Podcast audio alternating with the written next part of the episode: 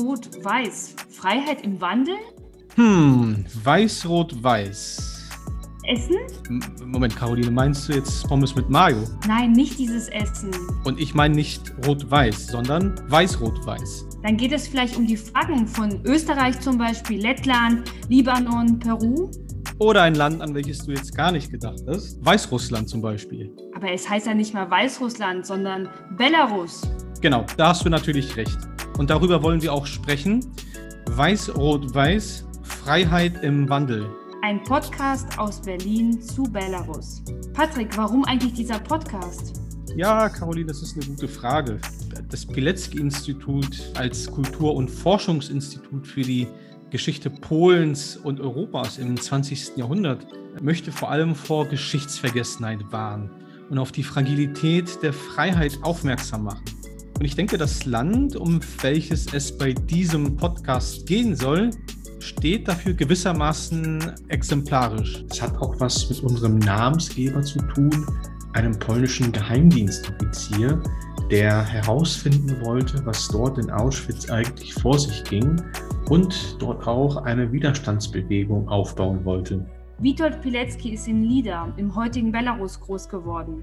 Als Autor der ersten Berichte aus dem KZ Auschwitz, wohin er sich freiwillig begab, steht seine Person auch für all jene, die Unrecht erleben und dieses dokumentieren. Deswegen hat das Institut eben auch ein Stipendiumprogramm für belarussische Journalistinnen, Bloggerinnen und so weiter gestartet, dem bald, geplant ist in etwa der Juni, je nach Corona-Lage, eine Ausstellung zu dem Thema in Berlin folgen soll. Bis dahin bleibt uns ja der Podcast, mit dem wir versuchen, vor allem zu verstehen, was passiert in Belarus neun Monate nach den gefälschten Präsidentschaftswahlen und dem Ausbruch der Proteste, die sich bis heute hinziehen? Wir fragen uns, Wer sind eigentlich diese mutigen, heldenhaften Menschen, die so zahlreich gegen ein so brutales Regime ankämpfen? Wie geht's jetzt weiter und was bedeutet das für uns hier? Und nun zu unserem Podcast. Ein altes polnisches Sprichwort lautet Gość w dom, Bóg w dom, was etwa so viel heißt wie Dein Gast zu Hause ist wie Gott zu Hause. Und das heißt jetzt natürlich nicht, dass wir nicht auch mal hier und dort kritisch nachhaken. Äh, denn Skepsis, könnte man auch sagen, ist eine erhabene Form der Anerkennung. Mit diesem Ansatz wollen wir beide, Caroline Giel und Patrick Schostak, unseren Gästen, anerkannten Experten, Beobachtern oder Menschen, die die gesellschaftlichen Veränderungen und die Proteste hautnah miterlebt haben, begegnen.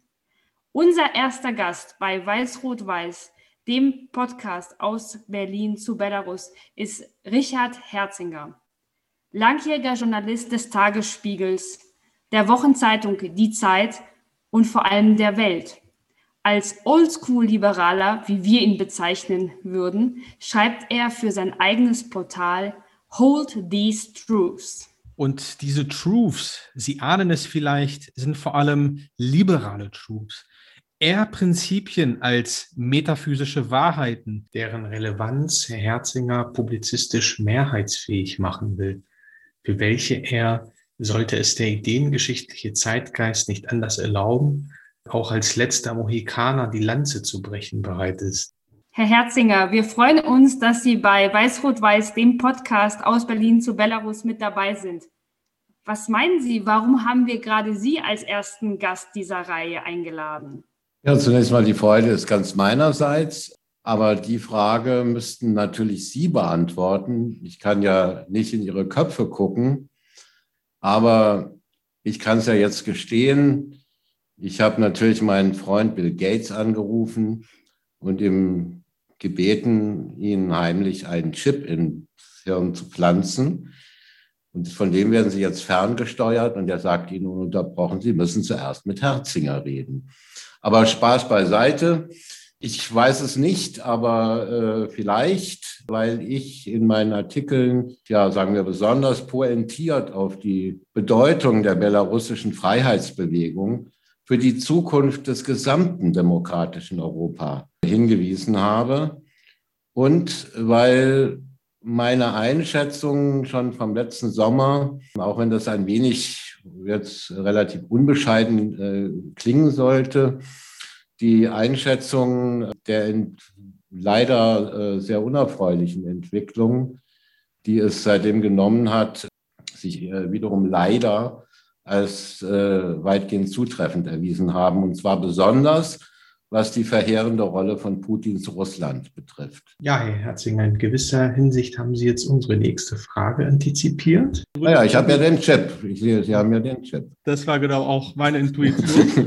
Letztes Jahr schrieben Sie ja, äh, also in Ihrem Portal auch, Hold These Truths, ob sich die Demokratie in Belarus durchsetzt oder sich Putins Autoritarismus weiter nach Europa hinein verschiebt, ist für die Zukunft der Freiheit auf dem gesamten Kontinent von existenzieller Bedeutung. Denn Belarus, das sind wir. Das war auch der Titel des Artikels. Große Worte. Sie haben das gerade eben schon ganz kurz angesprochen, aber vielleicht nochmal. Warum ist Belarus für den Westen überhaupt so wichtig? Ganz kleine Bemerkung noch in eigener Sache zu der sehr, sehr freundlichen äh, Einleitung und auch meinem, dem Titel meines Blogs. Der ist natürlich abgeleitet von dem Satz We hold these truths, nicht? Äh, aus der amerikanischen Unabhängigkeitserklärung. Und an diesen Werten, die da formuliert werden, glaube ich, müssen wir äh, aus existenziellen Gründen unbedingt festhalten. Ja, Belarus ist natürlich zunächst mal kein ganz kleines Land mitten in Europa auch mit, einer, mit einem Wirtschaftspotenzial durchaus, das äh, leider nicht zum Zuge kommen kann unter diesen Verhältnissen, aber dieses Potenzial ist da. Also schon von daher ist es wichtig. Aber natürlich ist es noch äh, viel entscheidender, dass wir in Europa im 21. Jahrhundert, nachdem der Totalitar die totalitären Systeme beseitigt worden sind, ähm, nicht mehr hinnehmen können, dass Menschen, dass Europäer um ihr Recht auf freie Wahlen betrogen werden und auf den Genuss jener demokratischen Rechte, die für uns in Westeuropa vollkommen selbstverständlich sind, dass Menschen, die dafür aufstehen, äh, auf die brutalste Weise unterdrückt und gefoltert werden, ein Folterregime mitten in Europa, wenn wir das hinnehmen würden oder auch nur mit Passivität und Gleichgültigkeit äh, begleiten würden, dann äh, würde sich das früher oder später auch auf uns niederschlagen. Und äh, das gilt übrigens in der ganz genau der gleichen Weise wie für die Ukraine. Ja? Ähm, das sind exemplarische Kämpfe und äh, diese ungeheuerliche Mut und diese ungeheuerliche ähm, Beharrungsvermögen auch dieser Menschen, die in Belarus für ihre elementaren Rechte auf die Straße gehen, äh, muss man auch mal sagen, insbesondere die Frauen, die jungen Frauen ganz besonders an, in, in der vordersten Front, auch das ist ein enormes Signal. Also man, wenn man irgendwie äh, Begriffe gendern will, dann würde es nirgendwo so zutreffen wie auf Belarus, wenn man von Aktivistinnen spricht. Ja? Ähm, also das sind alles ungeheuerliche Signale des Freiheitswillens, der auch für uns von höchster Relevanz äh, ist. Äh, denn wir haben ja selber Schwierigkeiten immer ein bisschen mit der Begründung unserer Demokratie und dieser Enthusiasmus und der führt uns ja vor Augen, wie elementar, wie wichtig diese fundamentalen Rechte sind.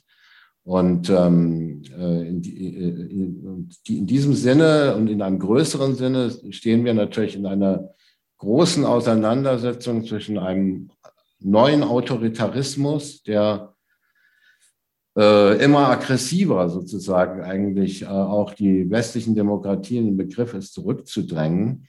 Und äh, einer äh, dieser Schauplätze, in denen diese Entscheidung, dieser dieser Kampf ausgefochten wird, das ist eben äh, nicht zuletzt Belarus.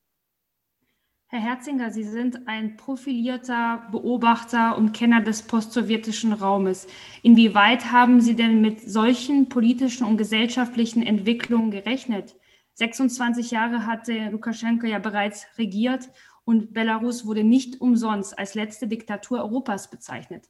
Was hat Sie auch im Verlauf des letzten Jahres an den Entwicklungen überrascht? Das hat mich natürlich wie äh, wahrscheinlich jeden äh, äh, sicherlich überrascht, dass diese ähm, Entwicklung so brutal, äh, äh, also dieser Backlash, sagen wir mal, dieses Rollback gegen die äh, Demokratie ähm, sich derartig brutal Bahn gebrochen hat. Allerdings muss ich wieder äh, fast ein bisschen unbescheiden werden, denn gewarnt äh, habe ich zum Beispiel mit meinem Co-Autor Hannes Stein bereits vor 26 Jahren inzwischen in einem Buch über die Offensive der Anti-Westler vor dieser Entwicklung. Äh, da wurde man noch so ein bisschen belächelt, ja, wurde gesagt, ja, der Westen, der ist doch auf der Siegerstraße, was soll denn das? Offensive der Anti-Westler gibt es doch gar nicht. Aber wir haben auch damals eben schon diesen äh, Eurasianismus, diesen neuen russischen Nationalismus ähm, kommen gesehen. Das ist fast ein bisschen unheimlich, wenn man das heute liest. Ähm, äh, wir haben natürlich nicht, wir haben natürlich gehofft, dass das nicht so schlimm eintritt. Aber äh, die Entwicklungen waren vorhersehbar oder die Gefahren, sagen wir mal, die äh, dieses Rollbacks waren vorhersehbar, wenn man sie ähm, äh, besser wahrgenommen und auch Vorkehrungen dagegen getroffen hätte. Und es gab eben so eine gewisse Stimmung äh, in den 90ern und bis in die Nullerjahre hinein. Da wird schon alles nicht so schlimm kommen. Irgendwie ist die Demokratie doch auf der Siegerstraße. Früher oder später werden die sich alle besinnen und so weiter. Und ähm, äh, äh, diese, dieser Optimismus, sagen wir, oder dieses äh, etwas gedankenlose Vertrauen, das hat sich natürlich bitter gerecht. Denn die sind diese, ich sage, wir sagten damals Anti-Westler, weil die die Essenz, eigentlich die gemeinsame Essenz aller, sei es jetzt äh, der chinesische Kommunismus oder der, äh, der russische äh, mafiotische Neonationalismus, ähm, der, der iranische Islamismus oder nehmen Sie, wen Sie wollen, da ist immer die gemeinsame, der gemeinsame Nenner ist der Hass auf den Westen. Und dafür stellen die sogar ihre eigenen Gegensätze. Die würden sich ja eigentlich gegenseitig an die Gurgel gehen, wenn es den Westen nicht gäbe. Aber solange es den Westen noch gibt, halten sie zusammen und versuchen ihn zu zerstören. Und dessen hätte man sich ähm, äh, besser bewusst sein müssen, um diese Tendenzen auch effektiver bekämpfen zu können, nicht von ihnen überrumpelt zu werden. Woraus speist sich der Hass? Der Hass speist sich meine, nach meinem Dafürhalten aus einem elementaren äh, äh, Ablehnung, einer elementaren Furcht vor, der, vor dem, was wir die liberale Moderne nennen. Also die Vorstellung, dass Menschen äh, nicht mehr gelenkt und äh, äh, geformt und äh, einer Macht unterwerfen, sondern aushandeln, was ihr, was für sie das Beste ist in einer demokratischen Ordnung, die halt ähm, äh, die institutionellen Voraussetzungen dafür bereitstellt. Es ist ja nicht so, dass das alles toll und schön und prima wäre, aber das ist halt die, der einzige Weg, um sozusagen das zu ermitteln, was die Menschen, die Einzelnen, will ich mal äh, sagen, äh, ganz wichtiges Wort, die Einzelnen im Gegensatz zu einem kollektivistischen System, und äh, das betrifft natürlich in erster Linie auch die Selbstbestimmung. Also äh, es geht ja gar nicht darum, dass jetzt Belarus der, der, der, die westlichen Werte aufgezwungen werden sollen oder irgendwie sozusagen ein äh, Menschenrechtsimperialismus, die nun sozusagen zwingt, äh, freie Menschen zu sein. Äh, wenn die sich entscheiden, dass sie lieber sich an Russland anlehnen oder wie auch immer, dann ist das ihr gutes Recht. Aber sie müssen das in freien Wahlen in, und in freier Aushandlung äh, entscheiden dürfen. Das ist das wesentliche Element. Und aus dieser Angst äh, von Herrschaftskasten verschiedenster Art, dieser Angst vor dieser Selbstbestimmung, wo, dafür steht eben dieser Begriff der Westen oder die westliche liberalen Demokratien und deswegen werden sie von allen gehasst, die das nicht wollen. Hat sich in den vergangenen Monaten die Lage auch geopolitisch verschärft? Wir hatten am 20.04. die Rede von Präsident Putin, dem russischen Präsidenten, an die Nation. Er sprach von roten Linien, die es nicht zu überqueren gilt. Er definiert diese aber nicht, was einen sehr großen Interpretationsspielraum hinterlässt. Was bedeuten denn diese roten Linien für Belarus und das Verhältnis des Westens zu Belarus und Russland? Ja, diese, er hat ja nicht nur äh, diese roten Linien nicht definiert, sondern er hat ausdrücklich gesagt, was die roten Linien sind, das bestimmen wir dann jeweils in der jeweiligen Situation. Mit anderen Worten, äh, äh, dieses Regime nimmt sich eben das Recht heraus, ähm, äh, kein Recht anzuerkennen und eben je nach Gusto zu entscheiden, welche anderen Länder es überfallen äh, oder in anderer Art und Weise destabilisieren oder unterwerfen will.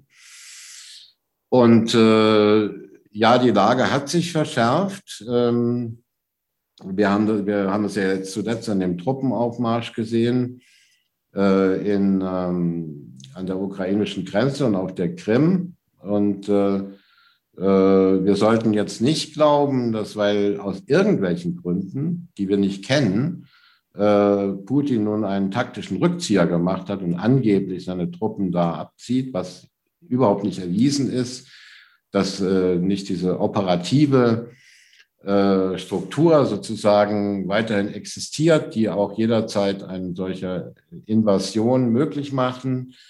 Er kann jetzt auch aus diesen Erfahrungen lernen, die er da mit diesem Aufmarsch gemacht hat. Also diese Gefahr bleibt extrem akut und niemand sollte jetzt irgendwie Entwarnung geben. Ähm, die, äh, die Aufgabe äh, des Westens ist jetzt äh, wirklich äh, endlich zu einer präventiven Abschreckung überzugehen.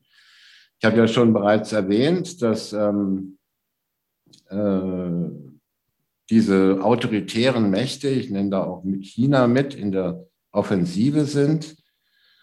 Und äh, das ist ausgelöst worden äh, durch äh, die, die Maidan-Revolution in der Ukraine, in der einmal gezeigt wurde, dass diesem Anspruch sozusagen Moskaus oder äh, des Kreml, seinen Einf sein Einflussgebiet zu definieren und in dem auch zu definieren, was eine rote Linie ist und was nicht.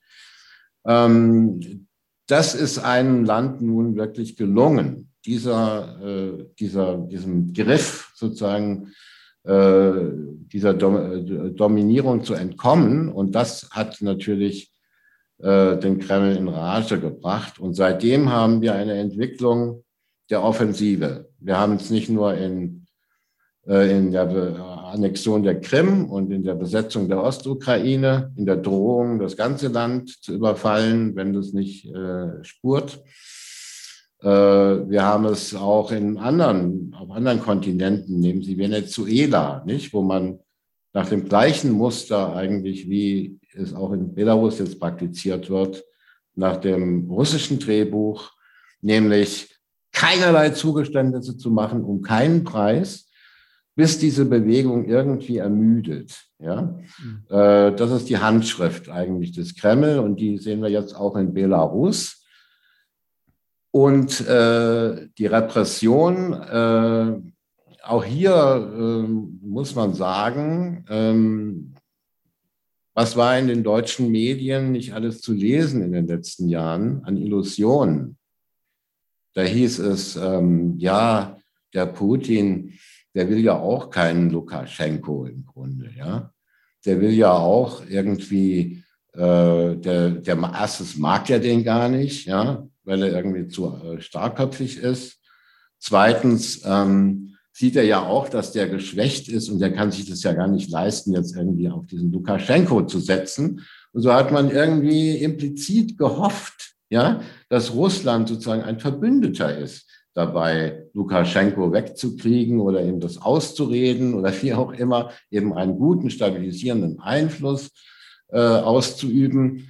Und das ist eben ein Kardinalfehler gewesen. Der kommt eben aus dieser hartnäckigen Vorstellung, dass man sich immer noch nicht eingestehen will, dass äh, die einzige ähm, äh, Maxime sozusagen dieser russischen Außenpolitik äh, ist, dem Westen so viel Schaden wie möglich zuzufügen und eben diese demokratischen Bewegungen zu schwächen. Und der Lukaschenko wäre nicht mehr oder der könnte sich kaum noch lange an der Macht halten, würde ich mal sagen, ohne Putin. Und es ist eben ein, nicht nur ein Belarus-Problem oder ein Lukaschenko-Problem für Europa, sondern allem ein Putin-Problem wieder. Und äh, man hat zwar dann etwas zäh äh, dann nach und nach Sanktionen verhängt gegen äh, das Lukaschenko-Regime. Man müsste die Sanktionen ausweiten auf Russland, denn das ist der entscheidende Faktor in der Unterdrückung der belarussischen Freiheitsbewegung. Und erst wenn wir entschlossen, sowohl in der Frage der Ukraine wie auch in ähm, äh, Belarus äh, reagieren und wirklich schmerzhafte, äh, spürbare Sanktionen äh, verhängen gegen, äh, gegen den Kreml, dann könnte es vielleicht zu einer ähm, Nachlassen der Repression dort kommen. Herr Herzinger, vielen Dank für diese Einschätzung. Gerne würde ich jetzt auch noch mal einen Schritt zurückgehen auf eine fundamentalere Ebene.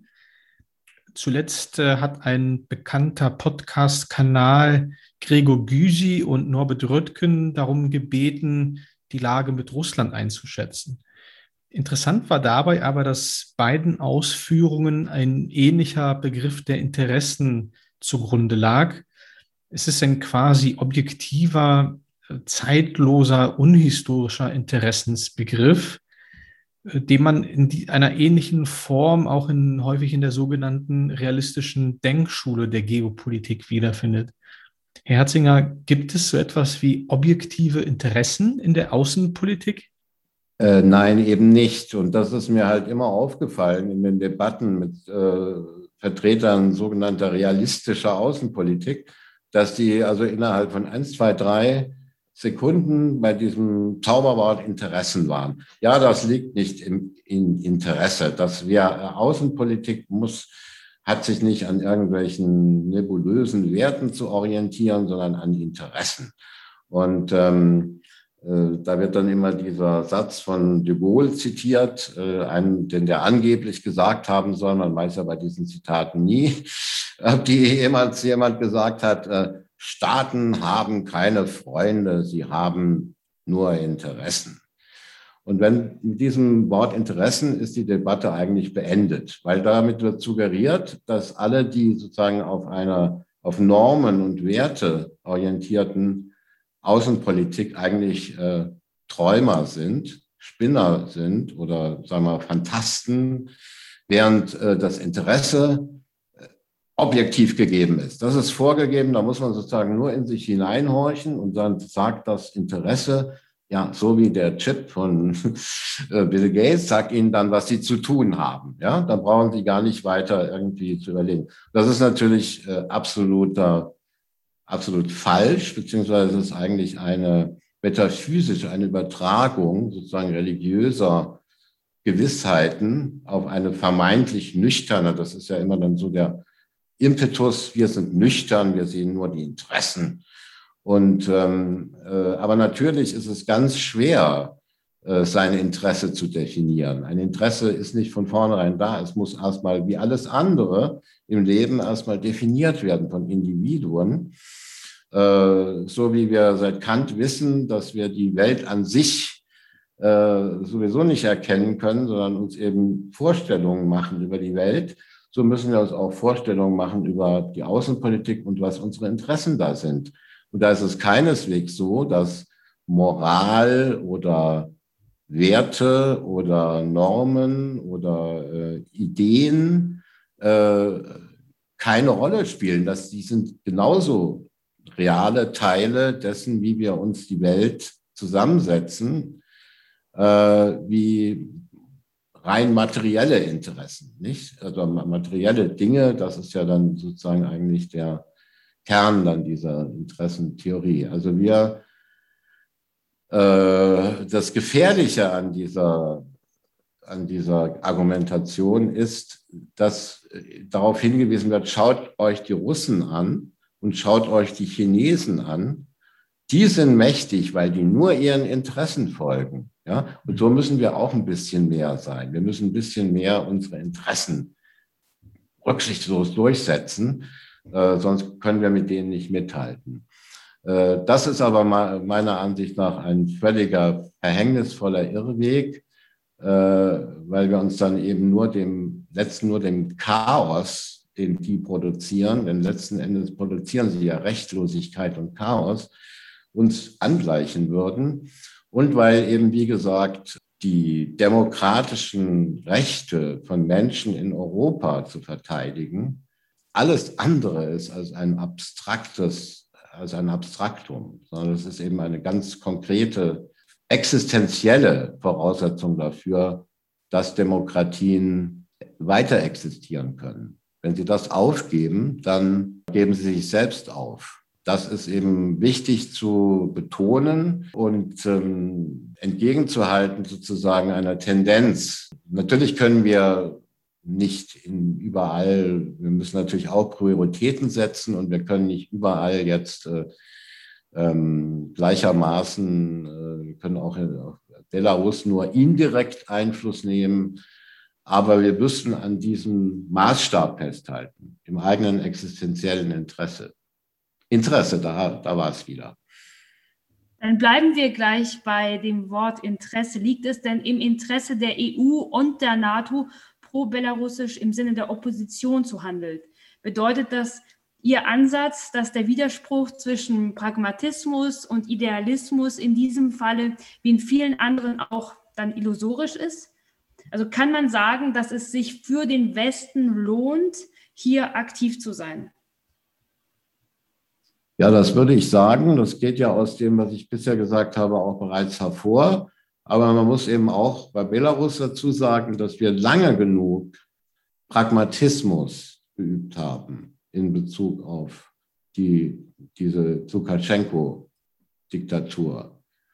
Ähm, da ist ja immer so ein Schwanken gewesen. Nicht? Bei dem Lukaschenko, der hat ja immer so ein bisschen Russland und die EU gegeneinander ausgespielt.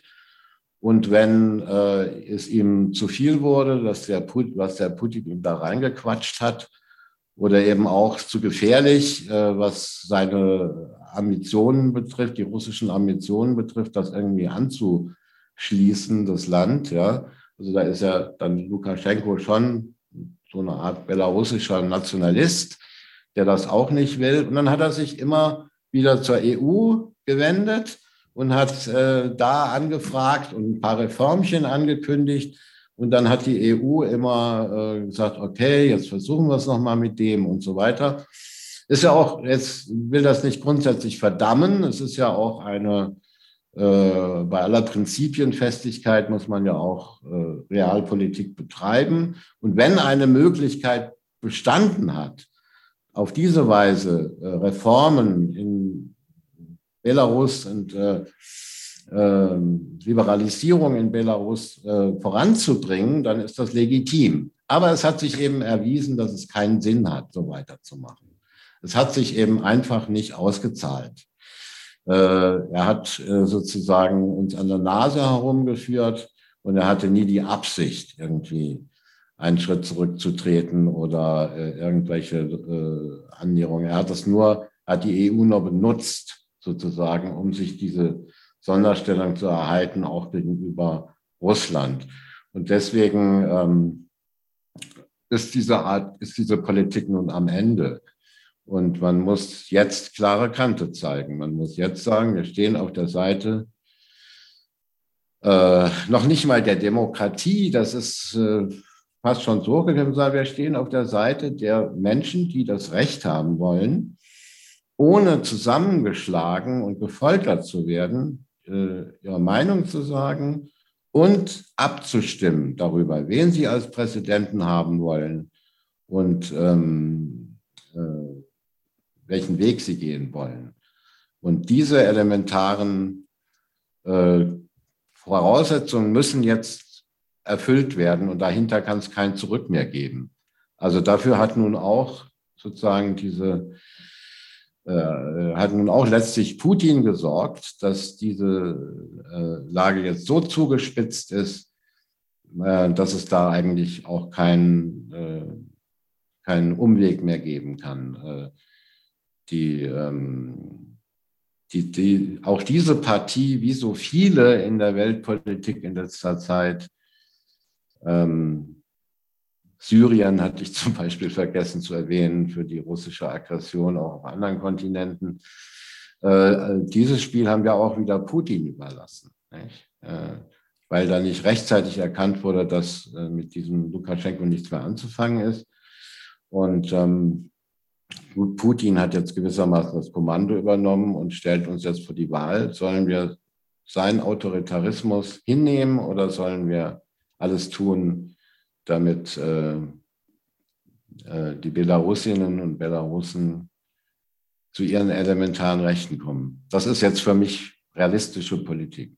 Alles andere wäre Traumtänzerei, um sozusagen die Realisten zu zitieren.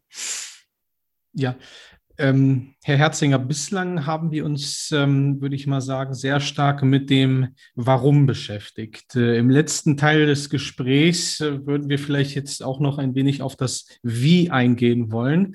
Äh, vielleicht äh, stellen wir uns alle zusammen einfach mal ein folgendes Szenario vor. Also wir leben nicht mehr in der Corona-Zeit und müssen deswegen nicht mehr unsere Masken tragen, sitzen zusammen in einem Kreis in Berlin, in Straßburg oder in Brüssels mit Politikern, auch der Bundesregierung, aber der EU und allerlei, schlürfen an unseren Cappuccinos. Und dann, Herr Herzinger, haben Sie ein paar Minuten, um drei Vorschläge zu machen, was denn die Bundesregierung oder die internationale Öffentlichkeit jetzt konkret durchsetzen könnte, ähm, ja, um möglicherweise all diese negativen ähm, Szenarien und äh, Bestandsaufnahmen, die, die, mit, die Sie uns hier bislang schon erzählt haben, äh, dem ein Ende zu setzen.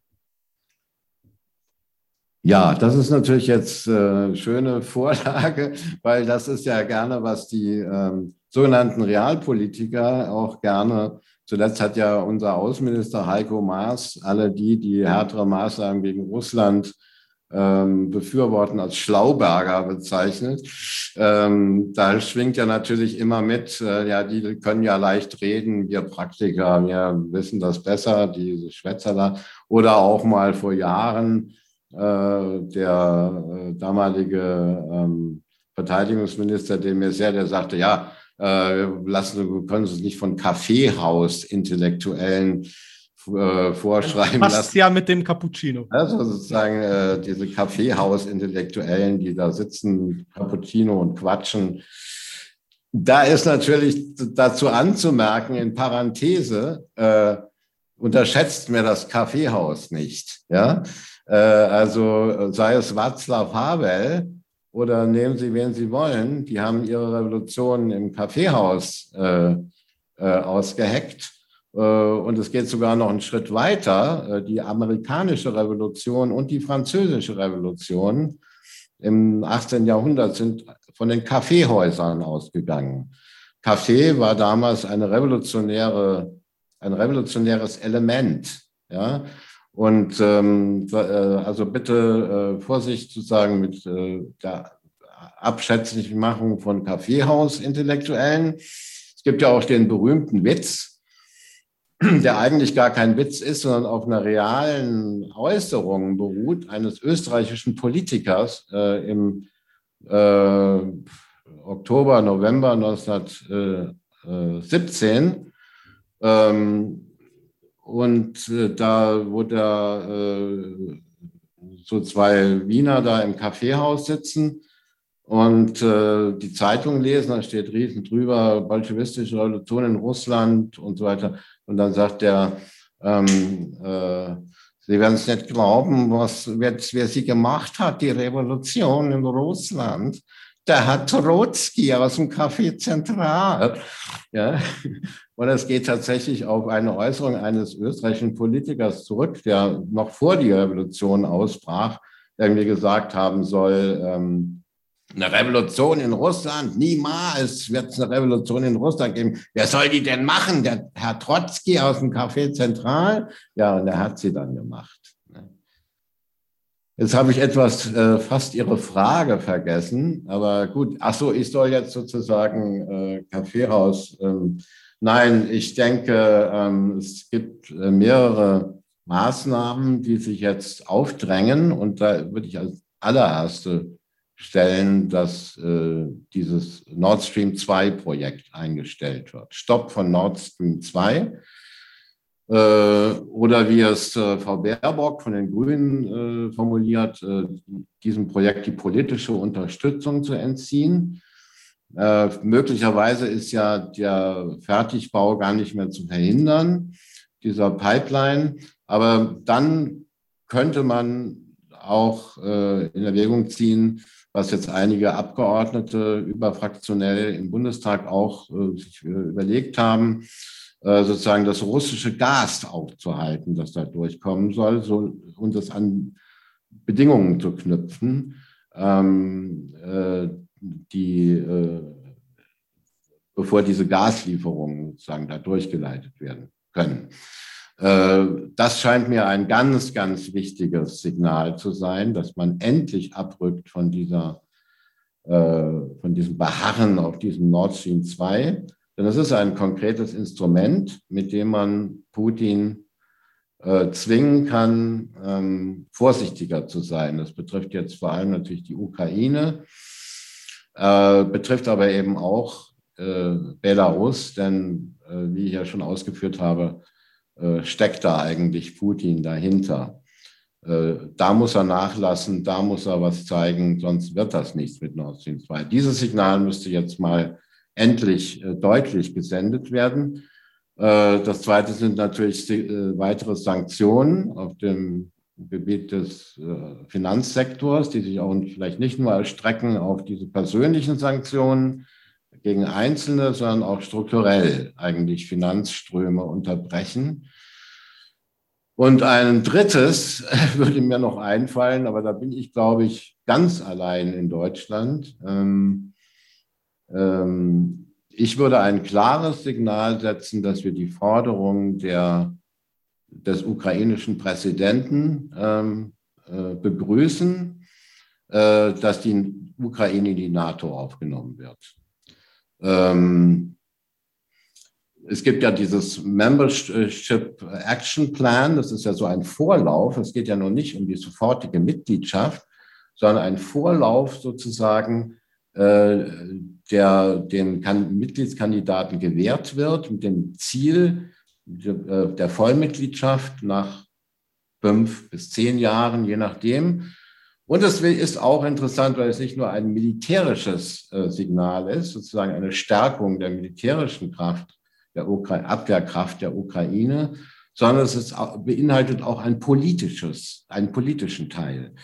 Durch dieses äh, MAP sind äh, die osteuropäischen Länder gegangen, bevor sie in die NATO, äh, in die EU gekommen sind. Weil das beinhaltet auch, dass man Rechtsstaatlichkeit sichern muss, dass man ähm, ja, bestimmte demokratische Kriterien erfüllen muss. Und es würde auch ein solcher Signal für ein äh, auf, also Aufnahmeperspektive in die NATO auch einen Schub für die Reformen geben in der Ukraine selbst. Ähm, und ich würde auch mich nicht abschrecken lassen von dem Geschrei aus dem Kreml, äh, ähm, der, der Ukraine Defensivwaffen zu liefern. Ähm, ich äh, interpretiere dieses extreme Drohen und Geschrei sogar, dass äh, als, als ein Zeichen dafür, welche Angst Putin davor hat. Weil das wäre ein Game Changer. Er konnte bisher nur äh, Schwächere oder Wehrlose überfallen mit seinen. Er konnte Syrien in Schutt und Asche bomben, die Zivilbevölkerung äh, äh, vertreiben und äh, die zivilen Infrastrukturen zerstören. Ähm, aber er wird seine, sein strategisches Kalkül überdenken, wenn er Angst haben müsste. Er kommt direkt mit der, äh, gerät mit der NATO zusammen. Und deswegen glaube ich, dass es äh, entgegen der in Deutschland verbreiteten Ansicht, bloß jetzt nicht auch noch mehr Öl ins Feuer gießen, Waffen liefern, um Gottes Willen, da wird er ja ganz böse dann und so, halte ich für eine falsche Logik. Man muss alles tun, um den Preis hochzutreiben, den Preis so hoch wie möglich für äh, Putin, äh, äh, für seine Aggressionen. Und dazu gehört eben auch, dass er, wenn äh, die Ukraine effektive Defensivwaffen hat, ähm, selbst wenn sie vielleicht nicht in einem solchen furchtbaren Ernstfall äh, wirklich äh, ähm, gewinnen könnte, aber die, die, der Preis wäre für Putin viel höher, ja, wenn er Tausende von Toten hat in der ersten Angriffswelle, so furchtbar das jetzt klingt, dann hat er andere Legitimationsschwierigkeiten gegenüber zu Hause, so etwas durchzusetzen. Also je höher der Preis, auf allen Ebenen, ja, auf wirtschaftlicher, auf finanzieller, auf politischer, aber eben auch auf militärischer Ebene äh, gesetzt wird, umso eher besteht die Hoffnung, dass es friedlicher abgeht. Wenn wir nichts tun und darauf hoffen, dass die gute Einrede dann doch noch zur Vernunft führt, äh, dann äh, könnte es tatsächlich in, irgendwann in einem furchtbaren Krieg enden. Also ich werde gerne als, von vielen als Kriegstreiber bezeichnet.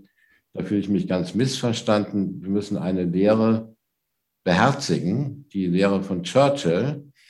Wer die Freiheit, äh, wer die äh, Freiheit opfert äh, für den Frieden, wird am Ende beides verlieren. Und ähm, solche aggressiven Mächte sind nicht dadurch aufzuhalten, dass man sagt, okay, ihr wollt nicht, dass wir denen Waffen geben, dann lassen wir das lieber in der Hoffnung, dass sie dann zur Vernunft kommen. Nein, nein, sie werden das nutzen, um weitere Aggressionen auszuüben. Und äh, man dann irgendwann nur noch vor der Wahl steht, entweder wirklich einen großen Krieg zu führen oder aufzugeben. Ja? Und das ähm, ja, wären die äh, Bemerkungen eines Kaffeehaus. Ähm,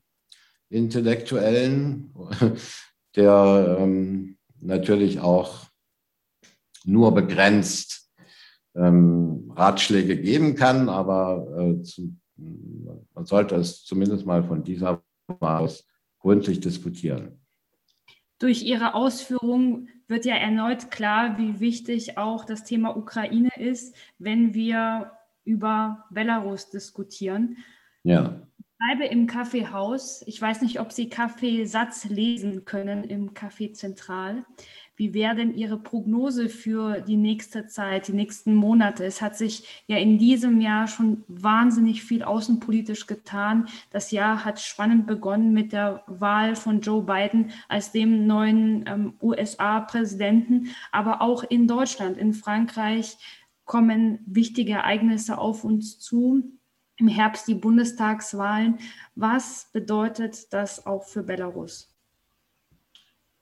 Okay, also wie viele Stunden habe ich, um das zu beantworten? Ist die letzte Frage. Also, also Diagnose äh, oder Prognose ist natürlich ganz schwierig. Ähm, es ist wirklich vieles im Flusse. Es ist sehr vieles äh, Widersprüche. Sie erwähnten beiden. Es ist ganz wichtig, dass Biden äh, sozusagen diese Führungsrolle der USA in dem Sinne, wie ich das ja schön ausgeführt habe vorhin, ähm, hier haben wir ja wieder ein klassisches Beispiel, wie ein Politiker, ein Präsident äh, erkennt, dass wir nicht, dass die USA ihre Führungsrolle verliert, ihren Einfluss verliert, wenn sie nicht auf diesen Werten und auf diesen Normen besteht, und zwar weltweit. Und davon hängt sehr viel ab, wie konsequent Joe Biden äh, das verfolgen wird, wie stark er auch eben gegen sowohl Russland als auch China äh, Positionen aufbaut. Ähm, die nächsten Wochen sind natürlich ganz entscheidend, was die Ukraine betrifft. Ähm, äh, war es jetzt tatsächlich ein Vorspiel, diese, dieser Truppenaufmarsch für weitere Aggressionen? Oder äh, gelingt es äh, dem Westen durch entsprechende Maßnahmen, die ich auch bereits genannt habe, äh, ihn zu einem Schritt zurück zu zwingen und äh, zumindest wieder ähm, Gespräche aufzunehmen über den Donbass. Ähm, die Vermutung liegt ja nahe, dass diese Militäraktion auch dazu gedacht war, den Westen zu nötigen, Zugeständnisse zu machen äh, im Donbass für die im Sinne seiner äh, Vorstellung von einem Frieden in Anführungszeichen äh, nach seinem nach dem äh, Willen des Kreml äh, dem zu widerstehen und im Gegenteil jetzt deutliche Signale zu setzen, dass Russland sich bewegen muss. Äh, eine Abstufung wäre da auch gut, sozusagen Sanktionen anzukündigen, abgestuft. Wenn ihr das und das nicht macht, dann kommt noch eine und so weiter. Äh, und Belarus kann ich ehrlich gesagt nur ganz schwer einschätzen, wie sich das weiterentwickeln wird. Im schlimmsten Falle wird die Sache immer weiter erlahmen. Ich glaube nicht, dass sich die belarussische Zivilgesellschaft in, überhaupt und insgesamt noch äh, sozusagen gänzlich zu unterdrücken ist. Aber es kann natürlich sein, dass es für lange Zeit ähm, sozusagen auch keine ähm, Perspektive mehr dafür gibt, wenn nicht äh, wie auch schon ausgeführt, äh, der Hauptaggressor Russland äh, dazu gezwungen wird, sich von dieser harten Repressionslinie zurückzuziehen oder zumindest ähm, Möglichkeiten zuzulassen dort in Belarus. Ähm, die Situation im Sinne von mehr Demokratie und Freiheit zu lösen. Ja, das andere, was Sie ansprechen, ähm, Frankreich, ein, eine Sache, die leider keiner so richtig im Auge hat, wie, ähm, welche Gefahr da droht. Also ähm, es ist denkbar, dass Marie Le Pen die nächste Präsidentin Frankreichs wird. Und das wäre natürlich für die EU ein Desaster. Also äh, fast schon so etwas wie ein Todesstoß. Und ähm, ich vertrete die Auffassung, dass äh, das miteinander zusammenhängt. Je weniger, je mehr oder je mehr man nachgibt, ja, auf dieser Seite des Autoritarismus, je mehr man äh, sagt, naja, gut, Ukraine, Belarus, schön und gut. Wäre schön, wenn die wenn die es nett haben, aber das letztlich betrifft es uns ja eigentlich nicht. Das glaube ich eben nicht. Äh, natürlich sind diese äh, rechtsnationalistischen Bewegungen hausgemacht. Ja, das ist jetzt nicht verschwörungstheoretisch zu sehen, dass die irgendwie von irgendjemandem da installiert worden wären. Aber sie haben, die gewinnen natürlich ihre ungeheuerliche Kraft, die sie entwickelt haben, daraus, dass sie jetzt sozusagen eine Großmacht hinter sich haben, die demonstriert, das ist ja das, was Putin demonstriert hat, man kann die liberale, moderne umdrehen. Also das, was wir früher so in den 90ern irgendwie, was viel gedacht worden ist, das ist jetzt der Lauf der Geschichte. Ja? Äh, die liberale Demokratie ist, hat die Geschichte auf ihrer Seite. Ähm, noch Obama pflegte ja immer zu sagen, ähm, zu den autoritären Regimen, ihr seid auf der falschen Seite der Geschichte. Nicht? Aber die Geschichte ist halt offen. Und äh, je mehr man zulässt, dass diese autoritären Modelle äh, sich durchsetzen können, umso mehr werden auch die Kräfte, die autoritären Kräfte in unserem Inneren gestärkt. Ähm, also ich, häng, ich denke, dass das eng miteinander zusammenhängt und ähm, äh, die Demokratie war immer am stärksten, wenn sie ähm, äh, offensiv und äh, selbstbewusst gegen ihre Feinde im Inneren und im Äußeren vorgegangen sind. Ich glaube nicht, dass das voneinander zu trennen ist. Aber äh, Voraussagen kann ich leider auch nicht treffen. Man kann nur sozusagen die Kräfte beschreiben, die äh, hier miteinander in der Kollision sind, im Konflikt sind und äh, ähm, sehr deutlich benennen, äh, auf der Seite welcher Kräfte man selber steht. Herzinger, ganz, ganz herzlichen Dank für das Gespräch bei Weiß-Rot-Weiß, dem Podcast aus Berlin zu Belarus. Sie waren der erste Gast. Danke für die außenpolitische Einbettung zu dem Thema Belarus. Und wir hoffen sehr, dass wir bald persönlich uns treffen können in einem der Kaffeehäuser in Berlin, um Revolutionen, Proteste, um das Thema Belarus auch persönlich diskutieren zu können. Wir danken Ihnen für Ihre Zeit.